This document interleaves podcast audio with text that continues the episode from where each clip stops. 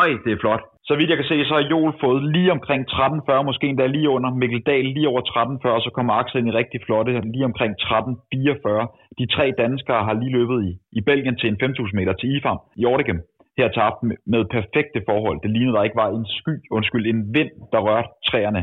Og mens resten af Danmark stod enten ved stranden eller i parkerne og nyder vejret med en pizza og et glas rosé, så har jeg altså valgt at bruge min aften på at sidde og se topklasse europæisk atletik, og for pokker, hvor er det motiverende. At have tre danskere, som løber under 13.45, det er, det er efterhånden uhørt.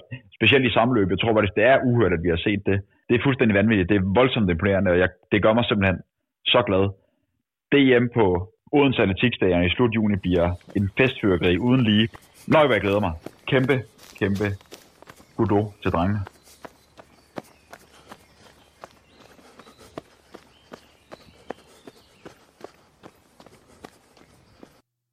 Velkommen til Frontrunner News. Vi har en super spændende snak i dag med fokus på primært 5.000 meter, men også lidt andet i godteposen. Mit navn er, as always, Lasse Stinker Jensen, og dagens ekspert er trukket direkte op af min tænkehat, Henrik Tem. Henrik Tem, hvordan går du har det? Kan du holde varmen? Jeg har det godt, tak. Øh, det har jo været nogle helt fantastiske dage her i, øh, i, i København. Øh, desværre, det er varme Øh, hver også ensbetydende med, at min græsallergi begynder at, at drille lidt. Så jeg går og, og snøfter lidt, og, og hele tiden skal tørre mig i øjnene. Og hvis man snøfter de her dage her, så, så øh, forsvinder jo alle folk omkring en, når man er, når man er ude. Så, øh, så jeg har området for mig selv og der kommer en lille smule øh, snøften i baggrunden, øh, så er det jo godt, at vi kan pause vores podcast, og så må vi fortsætte. Så Henrik, råb endelig til, hvis du har brug for en timeout. Men øh, lad, os, øh, lad os kaste os over det, det hele handler om. Vi havde jo en super interessant 5.000 meter med nogle af vores hurtigste drenge. Det var nemlig øh, Jol, det var Axel Wang, og så var det Mikkel Dahl Jessen, som øh, var i aktion. Henrik, hvis vi lige skal tage løbet som helhed, rent taktisk, hvordan øh, til dig, hvis du kan skabe nogle øh, mentale billeder hos vores lyttere? Det kan jeg sagtens. Det var jo løb, der blev afviklet her for, for tre dage øh, siden. Det blev afviklet klokken 9 øh, lokal tid i, i Belgien. Det var rigtig, der var rigtig gode forhold øh, i, i Belgien til, til atletik den dag, og især til, øh, til alle løbsdistancerne. Efter nogle uger, hvor man kan sige, at øh, løberne generelt har været uheldige i, i, i forhold til øh, vejret, hvor der har været koldt, blæsende og regnvejr, så må man sige, at de her løber, der er til Belgien, øh, eller taget til Belgien, de har virkelig fået optimale forhold. Så det, det så ud som om, det var helt vindstille, og, øh, og temperaturmæssigt virkede det også som om, det var øh, perfekt. Det var et løb, hvor der øh, var nogle hurtige løber med, som ville gå efter en tid omkring øh, 13, 15, 13, 20, og så så det ud som om på papiret, der ville øh, dannes en mellemgruppe som vil ligge og køre omgangstid omkring de her 65, 66, 67, som vil indikere en sluttid på omkring 13, 40, 13, 45, 13, 50. Og det var også det, der, det, der skete. Forholdsvis hurtigt i, i løbet var der en, en frontdue, øh, som trak afsted. Og så derefter lå der en lidt større gruppe, hvor alle de tre danske løber lå samlet. Øh, de lå godt placeret øh, i feltet. Der var nogle andre løbere, som lå og holdt det her stabile hastighed, og så handlede det ellers om at øh, hænge på. Gradvist så kom der en udskilling, og det jeg lagde mærke til efter øh, to og halv kilometer, øh, det var, at især Joel han begynder at være, være forholdsvis aktiv øh, fremme i feltet og var oppe og trække på omgangstider. Og når Jol går frem, så går Axel også øh, frem. De to løbere, det var tydeligt at se, at de ligger altså holder meget øje med, øh, med hinanden. Øh, men Jol øh, virkede som han hele tiden var oppe og diktere tempoet.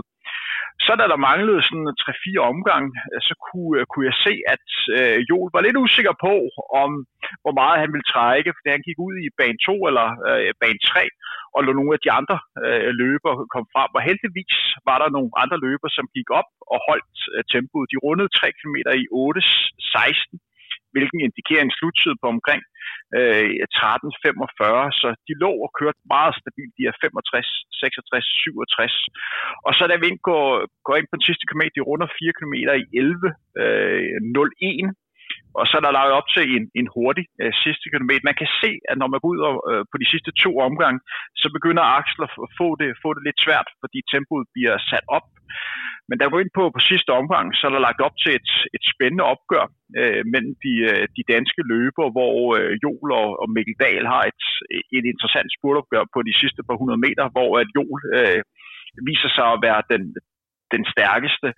Så Jo kommer øh, i mål i 13.40.09, øh, Mikkel Dahl kommer i mål i, i 13.40.78, så kommer Axel i 13.44.52. Hvis jeg lige skal sætte øh, et par ord på hver øh, af løbernes øh, præstation, altså øh, det siger sig selv, at når Joel kommer først så, øh, og løber den her tid, så, så er det en imponerende bedrift. Det er det, jeg synes, der gør det her løb rigtig, rigtig godt for, for Joel, det er, at han løber øh, taktisk øh, knap så heldig, fordi han kommer til at bruge relativt mange kræfter med at skulle ligge og holde øh, tempoet, hvor jeg tror, det er bedre for ham, hvis han har nogle andre øh, løber øh, at trække.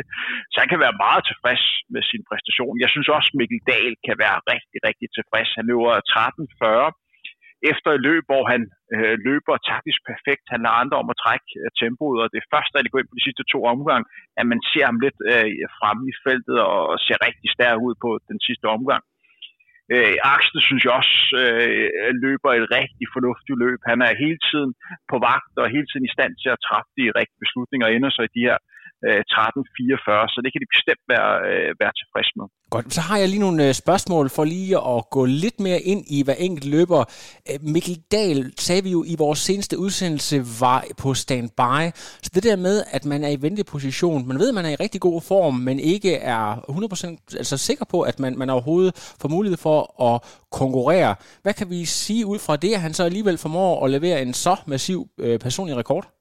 Det kan både være en fordel og ulempe, at man står, øh, eller man står sådan standby. Øh, det, der er sådan ulempen ved det, det er, at man ikke rigtig ved, om man er købt eller solgt. Øh, så man går der lidt i det uvisse. Øh, kommer jeg nu ind? Øh, kommer jeg nu ikke ind? Og det kan koste øh, nogle mentale kræfter. Fordelen kan være, at man måske slapper en lille smule mere af, øh, som på den måde øh, tager lidt mere tingene, øh, som det kommer, fordi man ikke kan nå at have det her høje spændingsniveau. Og så skal man også lige være opmærksom på, når vi snakker om Mikkel Dahl. Vi snakker altså om en løber, som tidligere år har løbet 7,55 på, på 3.000 meter indendørs. Det er en rigtig, rigtig hurtig tid på, på 3.000 meter. Så kommer han på en 10 km, hvor han lige har løbet 29-53 ny personrekord øh, for Mikkel. Så han har både hurtighed, og han har udholdenhed.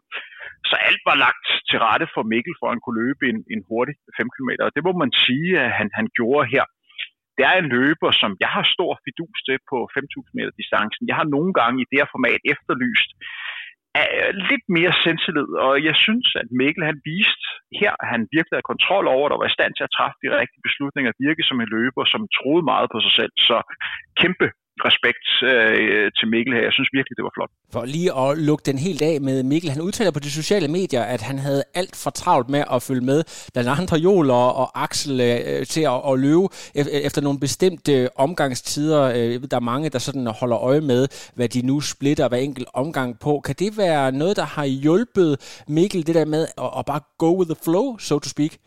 Jeg tror for mange løbere er det en, en fordel, at når man er i racer, lad være med at fokusere på de omgangstider, for det kan være en mentalt belastende, især hvis det begynder at blive hårdt, og man kan se, at tiden begynder at blive langsomt, Man fokuserer på, på selve op, gøre og fokusere på at få den, den bedst mulige placering. Og så tror jeg også, det er en, en fordel for Mikkel, at vi har to løbere, der er så unge på så højt niveau. For Mikkel han tænker, jeg skal sgu da ikke tabe til en, en 16-årig en 17-årig. Det giver ham lidt ekstra motivation til at, til at hænge på. Så det tror jeg er med til at, øh, at løfte øh, løfte Mikkel. Jeg vil også gerne lige øh, sætte lidt ord på, hvis man går ind og kigger på de tre løber, i sådan internationalt perspektiv. Hvad svarer de her tider til? Hvad går man ind og lægger nu på Europaranglisten? Og hvis man går ind og kigger på Europaranglisten nu her på, på 2021, så kan jeg fortælle, at Joel med den her tid på 13.40.09 lægger sig ind som nummer 43 mens Mikkel Dahl ligger sig ind til nummer 45, Axel ligger sig nummer 1 på 51. Hvis vi går ind og kigger på altiders rangliste i Danmark, så ligger Joel nu nummer 7, Mikkel Dahl ligger nummer 9, Axel Wang ligger nummer 16. Og igen understreger, at Joel og Axel altså kun øh, 16 og 17 år. Hvis man så sammenligner deres tider med, hvad der blev løbet sidste år, og der skal man lige være opmærksom på, at 2020 var et specielt år, fordi det var lidt præget af corona, ligesom 2021 også startede med, så der var en del løber, som ikke fik konkurreret på samme måde, som man, som man plejer. Og det var også et år, hvor man introducerede de her nye piksko med, med carbon-såler i, så det er også med til, at at der har været et lidt skævt billede af det. Men hvis vi går ind og kigger på Jons øh, præstation, hvis han er løbet 13.40 sidste år, så er endt altså sæsonen øh, som en nummer, placering nummer 56 på seniorranglisten, hvor han sidder altså lige nu svarer en placering som nummer 43, mens Mikkel Dahl havde endt sæsonen som nummer 59. Hvis man så går sæsonen tilbage i 2019, så var, så var Jol endt som en placering som nummer 87 øh, i 2019, og det er måske den sæson, man bedst kan sammenligne det med, fordi at der var ikke de her udrejseforbud, og det var svært at komme ud og, og, og konkurrere. Så hvis man går lidt længere tilbage, så kigger på 2016, fordi der er også et par meter i år, der hedder OL, og der er rigtig mange atleter, som ligger og gerne vil toppe i år, fordi de gerne vil kvalificere sig til OL. Og der er den her tid øh, placeret jo som nummer 53 på, på Europa-ranglisten. Så man kan konstatere, at der bliver løbet rigtig hurtigt i Europa lige i øjeblikket. Men en ting, vi også skal have fokus på, det er på den her U20 Europa-rangliste. Der ligger Jol altså nummer 1 øh, lige nu her. Og det er så for løbere som under 20 år, så 19, 18 og 17. Og Joel er altså kun 17 år. Og han ligger altså øh, klart nummer 1. Nummer 2 på den liste, det er Axel Øh, og han er altså kun 16 år. Hvis man går ind og kigger på den tredje hurtigste øh, løber, det er en franskmand, og han har løbet 13.56 i år. Så vi har altså et massivt ryg for de to danskere ned til de næste løber. Og hvis man går op og kigger på 23-ranglisten, så, øh, og det er så løber, som skal være under 23 år.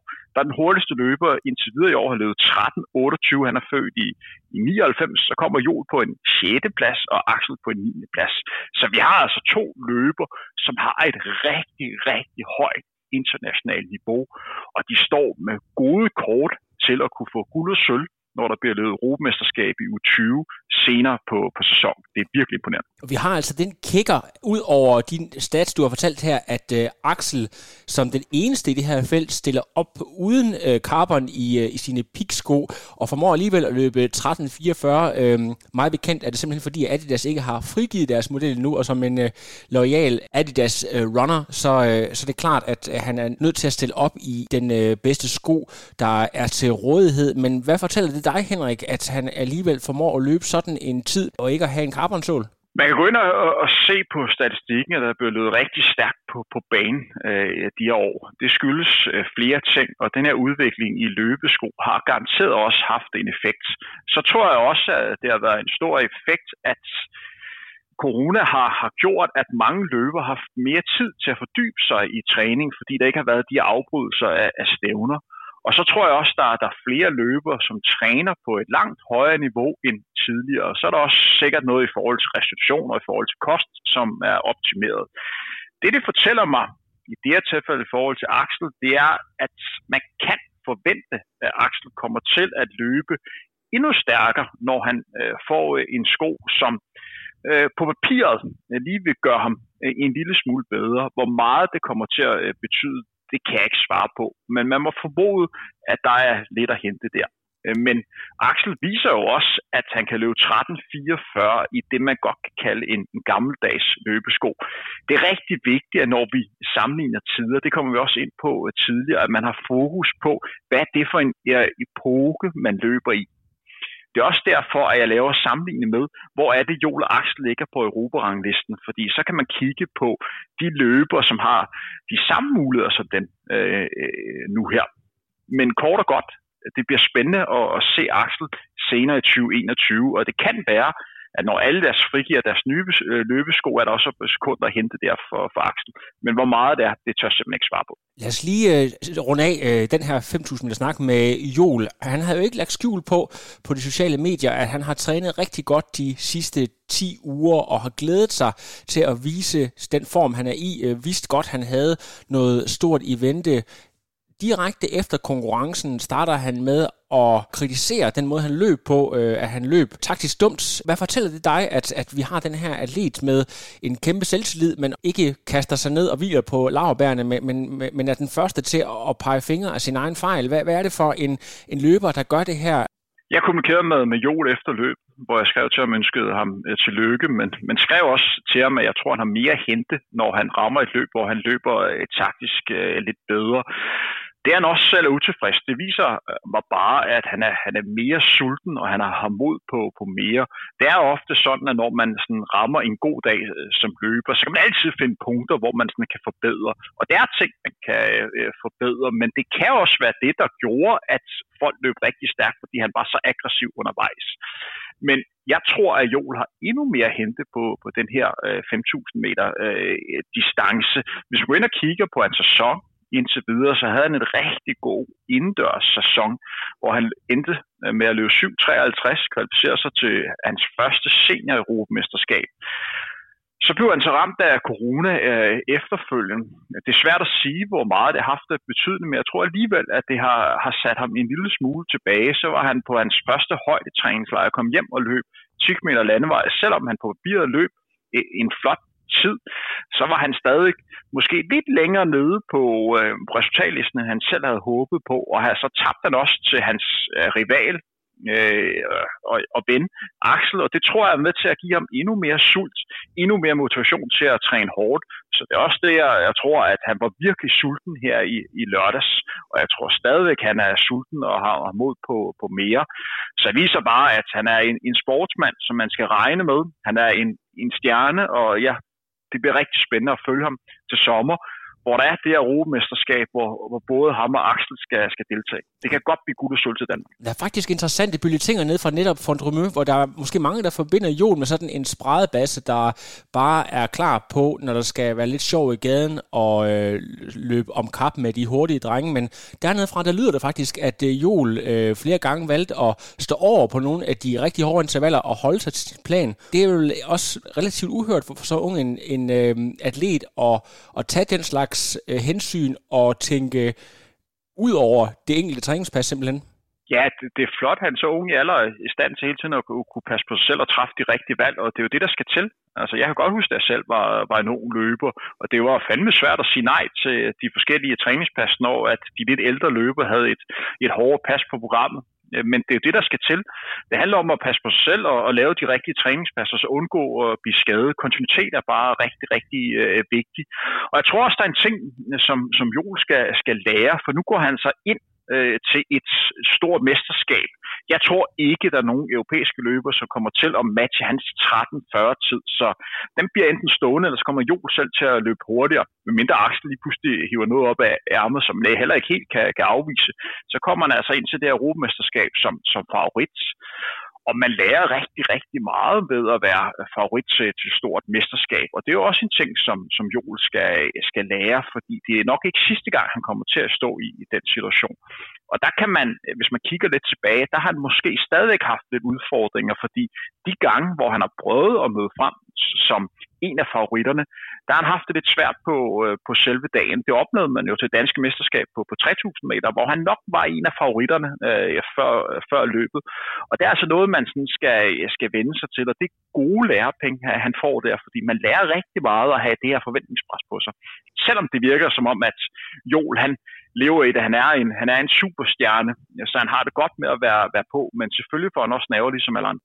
Ud fra den, de her 5.000 meter tider, vi har jo øh, før talt om, at det giver ikke rigtig nogen mening at sammenligne tider direkte på den danske all-time liste, men jeg kan ikke lade være alligevel at hive et navn frem, nemlig øh, Gert Kalin, som jo var et navn, der var op og vende i forbindelse med en anden øh, følgetong, som frontrunner kørte, den her med Greatest of All Time, hvor man sådan øh, kiggede på de 16 bedste mandlige øh, mellem- og langdistanceløbere, og øh, der var øh, man jo så kom for skade at hive Gert Kalin lidt for tidligt ud af konkurrencen, var der nogen, der mente.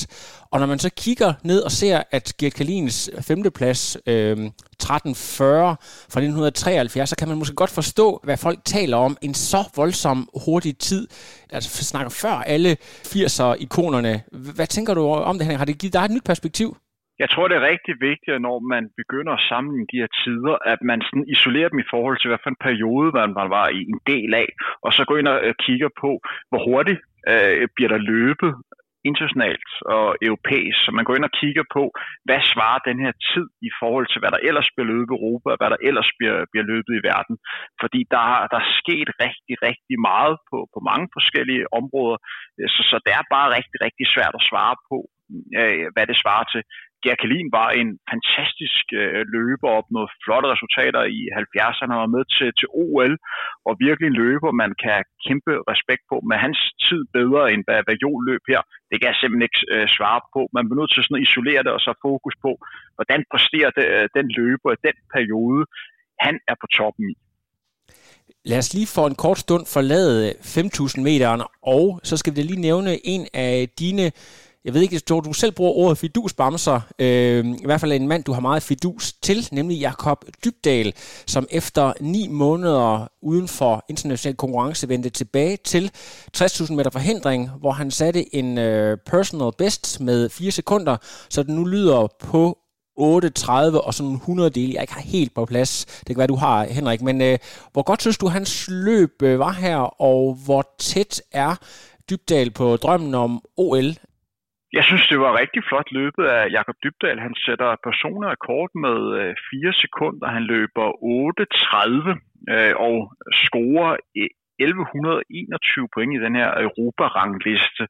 Og, og det gør, at hans, hans tid øh, bliver vægtet rigtig, rigtig højt. Han placerer sig lige i øjeblikket som nummer 21 i Europa øh, med den her tid. Han går ind som nummer 3 på alle tiders rangliste bag Flem Jensen med 8 23, så har vi Ole Hesselberg med 8 24, så kommer Jakob Dybdal altså med 8 30 øh, det man også skal være opmærksom på på Jakob Dybdal, det er, at han ligger relativt godt i forhold til det, man kalder rangliste, øh, som der kan komme i spil øh, for ham, når vi snakker om OL. Og der har der altså været en fordel for ham og en stor gevinst, at han har løbet nogle rigtig gode løber, øh, løb på andre distancer. Især også det faktum, at han blev dansk mester i, i en god tid øh, ved DM i Odense. Det er altså noget, som har givet ham øh, gode point. Så han står med fornuftig kort til at, øh, til at komme til OL, men det kræver nogle lidt flere tider i det her spænd, og forhåbentlig også lidt hurtigere. Fordi det, der også sker lige i øjeblikket, det er, at der er, altså, der er også andre løber øh, end Jakob Dybdal, som ligger og løber stærkt på, på 3.000 forandringer. Jeg kan lige nævne, at vi blandet i øjeblikket har fire svensker, som er løbet under 8.30. Øh, det er rigtig hurtigt. Og vi har også en løber som Ole Hesselbjerg, der heller ikke har klaret øh, hvad kan man sige, det direkte krav endnu på, på 8-22. Så han er også en, der lige i øjeblikket ligger og kigger på det her rangliste. Så det bedste, jeg kan gøre, det er at gå ud og få lidt flere konkurrencer, hvor han løber stærkt og forhåbentlig lige får sin, sin øh, personlige kort nogle sekunder ned. Hvis man går ind og kigger på Ole Hesselbjerg, som er hans direkte øh, konkurrent eller kollega på den distance, han løb altså 8.24, øh, 87 øh, hvad kan man sige, sidste år, det placerede mig altså som nummer 13 på Europaranglisten øh, i, i 2020, øh, 20, så vi har et højt niveau af danske forhindringsløber. Jeg tror stadigvæk, at Jakob Dybdal har gode chancer for at komme med til OL, men man skal også være opmærksom på, at der er mange, der løber stærkt i øjeblikket. Vi går lige hurtigt videre til 800 meter distancen, for øh, Andreas Bube lavede faktisk også en øh, sæsonåbner her efter en noget skuffende, sikkert også for ham selv, indendørs sæson. Så øh, løb han 1,47. Og så er mit spørgsmål til dig, Henrik, for jeg kan nemlig ikke selv bedømme det. Øh, føler du, ud fra det du har set, at Bube han er, hvor han skal være med, med den her tid 1,47, hvor godt er det i grunden? Hvis man kigger isoleret på, på tiden, så løb han 1.47.13. Det placerer ham som nummer 60 øh, på, på Europa-ranglisten. Han har en personrekord på 1.44.89, så han er lige et stykke øh, fra det. Det, der er Bubbes store fordel i forhold til et eventuelt OL-kval, det er, at øh, når vi snakker rangliste, så går man tilbage til 1. januar 2019 og kigger på, på de tider og placeringer, som er løbet der. Bubbe havde en ganske fornuftig 2019-sæson, og det er altså noget, som hjælper ham øh, nu her. Han var ikke helt på samme niveau i, i 2020, men øh, scorer gode point for, hvad han viste i 2019, og ligger altså lige i øjeblikket som nummer 24 på den her 8 meter rangliste i Europa, hvis du går ind og kigger på, på ren og skær øh, på, point. Det man normalt også ser på 800 meter, det er, at især en løber som Andreas Bube gerne lige skal have nogle løb i benene, for han rammer et, et topniveau. Han er en løber, som er kendt for at klare kravet øh, i nogle af de sidste chancer, som, som har været. Så jeg tror, at det her, det jeg var bestemt positiv for, for Andreas Bube. Han kan godt nå et OL, men han har travlt, øh, fordi der skal, skal til at ske noget den, den næste måned. Men Andreas har vist det før. Det er altså en løber, som har været i fem EM-finaler på 800 meter. Det er en distance, hvor at niveauet øh, i Europa er rigtig, rigtig højt, og så har han altså været til to OL øh, tidligere. Han var med i 2012 og 2016. Han har en kæmpe rutine. Så jeg vil ikke helt afskrive, at han står, øh, Øh, står på startstregen, når der er OL i Tokyo. Og må bare sige, at jeg har den dybeste respekt for Andreas Bube. Han er en af de absolut bedste løbere, vi har haft igennem tiderne i Danmark. Man har tendens til at klemme ham lidt en gang imellem, fordi han er ikke den løber, der øh, promoverer sig selv mest. Han bruger ikke sociale medier meget, men han har et uhørt højt dansk niveau, og hvis det ikke havde været for Wilson Kipketer, så ville det her have været den absolut største stjerne igennem tiderne på 800 meter distancen. Hvis at vi har haft øh, go-konkurrencen, hvor vi har skulle taget løber med, som stadig var aktiv, så var Andreas Bube øh, helt sikkert en løber, der vil øh, ligge i, i top 3. Han har haft en fantastisk karriere, og jeg er voldsomt imponeret af, at han stadigvæk kan bibeholde øh, en sult.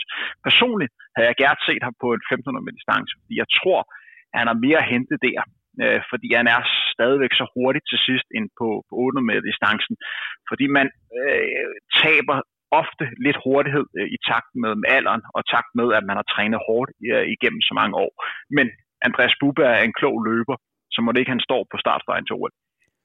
Fedt. Øh, vores sidste resultat, vi skal forbi i den her udsendelse, er en øh, kvindelig sprinter ved navn Ida Karstoff, der løber for Sparta, og jeg mener, at Ida har en fortid som professionel øh, fodboldspiller, i hvert fald elite fodboldspiller ude i Brøndby ud på Vestegnen.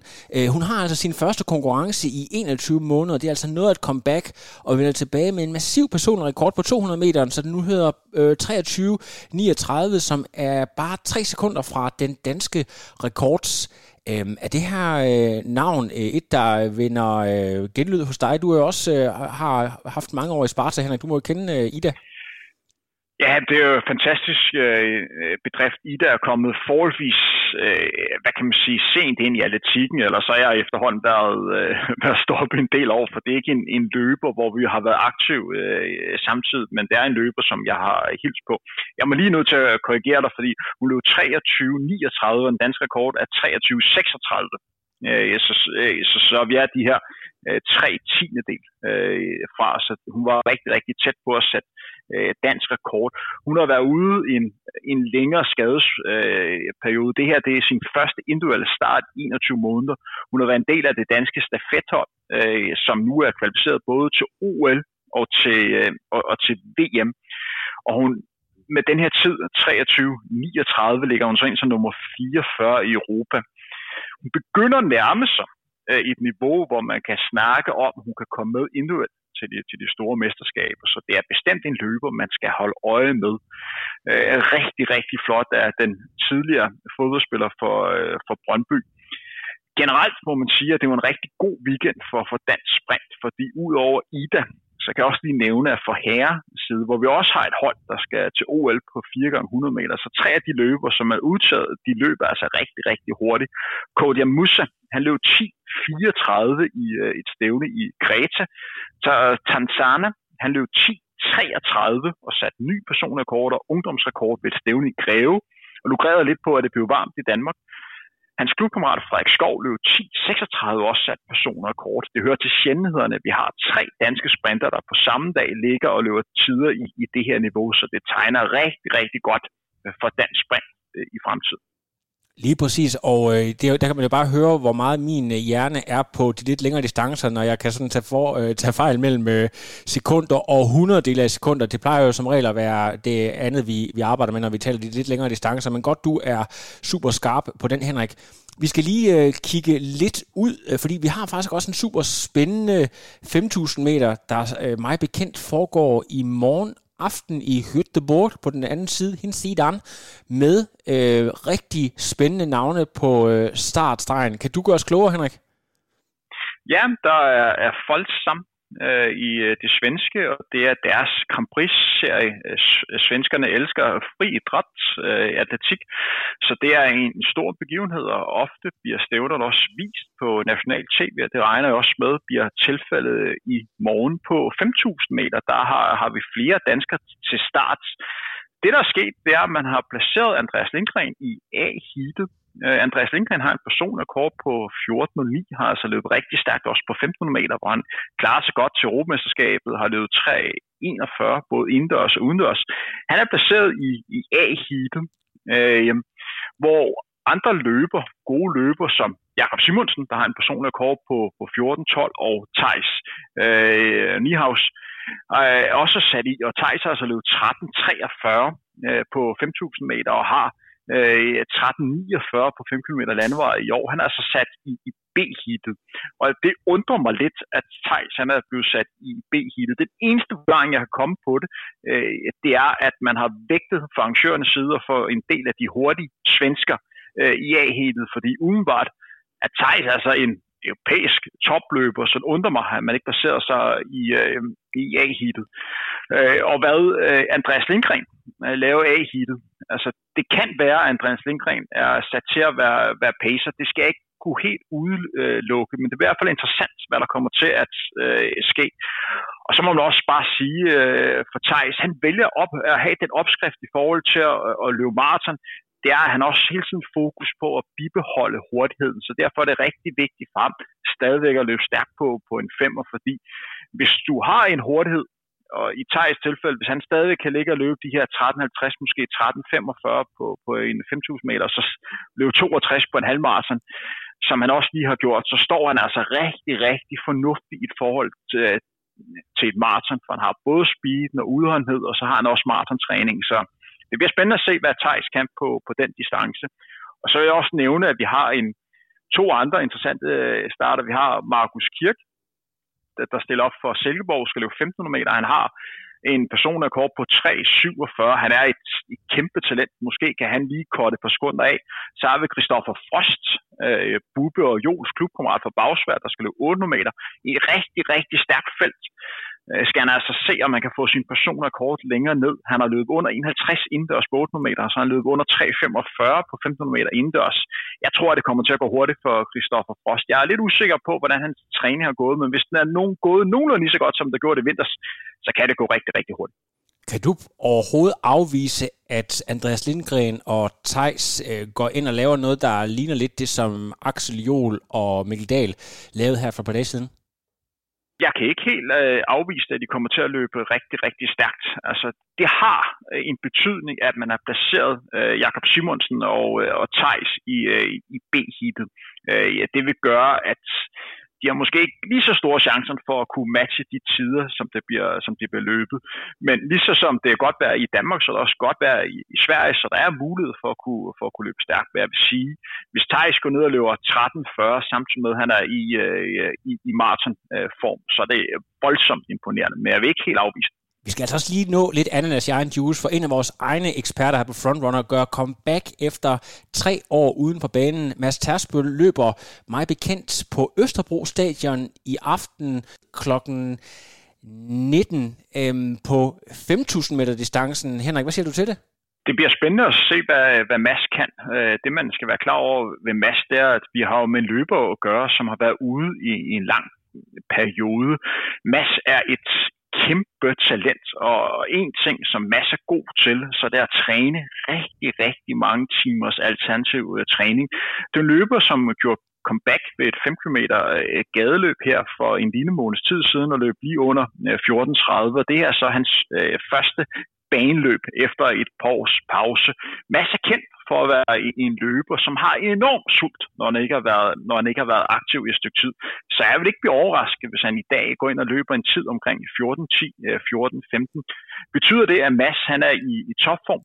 Nej, ikke nødvendigvis. Øh, det, det betyder, det er, at vi har med løber at gøre, som har et, et højt bundniveau og er et, et kæmpe talent, og samtidig også får glæde af den her massive træningsmængde, som han har bygget op øh, et, gennem øh, et par år. Det kom ikke som den største overraskelse for mig, at Mads i sit første løb efter et par års pause gik ud og, og løb de her øh, 14-28 på 5 km landevej. det viser bare, hvor meget man får ud af at, at holde kroppen i gang med den her øh, alternative træning. Fordi Mads er bare en sublim atlet. Så selvom man ikke er på toppen, så vil han stadigvæk præstere godt, fordi træning betaler sig. Ja, præcis, og så kan jeg jo som en lille bonusinfo fortælle, at øh, Joel faktisk har foræret øh, Mads et par helt nye spikes som en øh, velkommen tilbage present, så det er jo lidt øh, dejligt at se, at, at ungdommen også har respekt for alderdommen, hvis man kan tillade sig at kalde en løber det, som er i slutningen af 20'erne. Noget vi omkring det hele, Henrik? Det synes jeg. Fantastisk. Så synes jeg bare, at vi vil sige til lytterne derude, husk masser af solcreme, husk at få trænet og Stay tuned.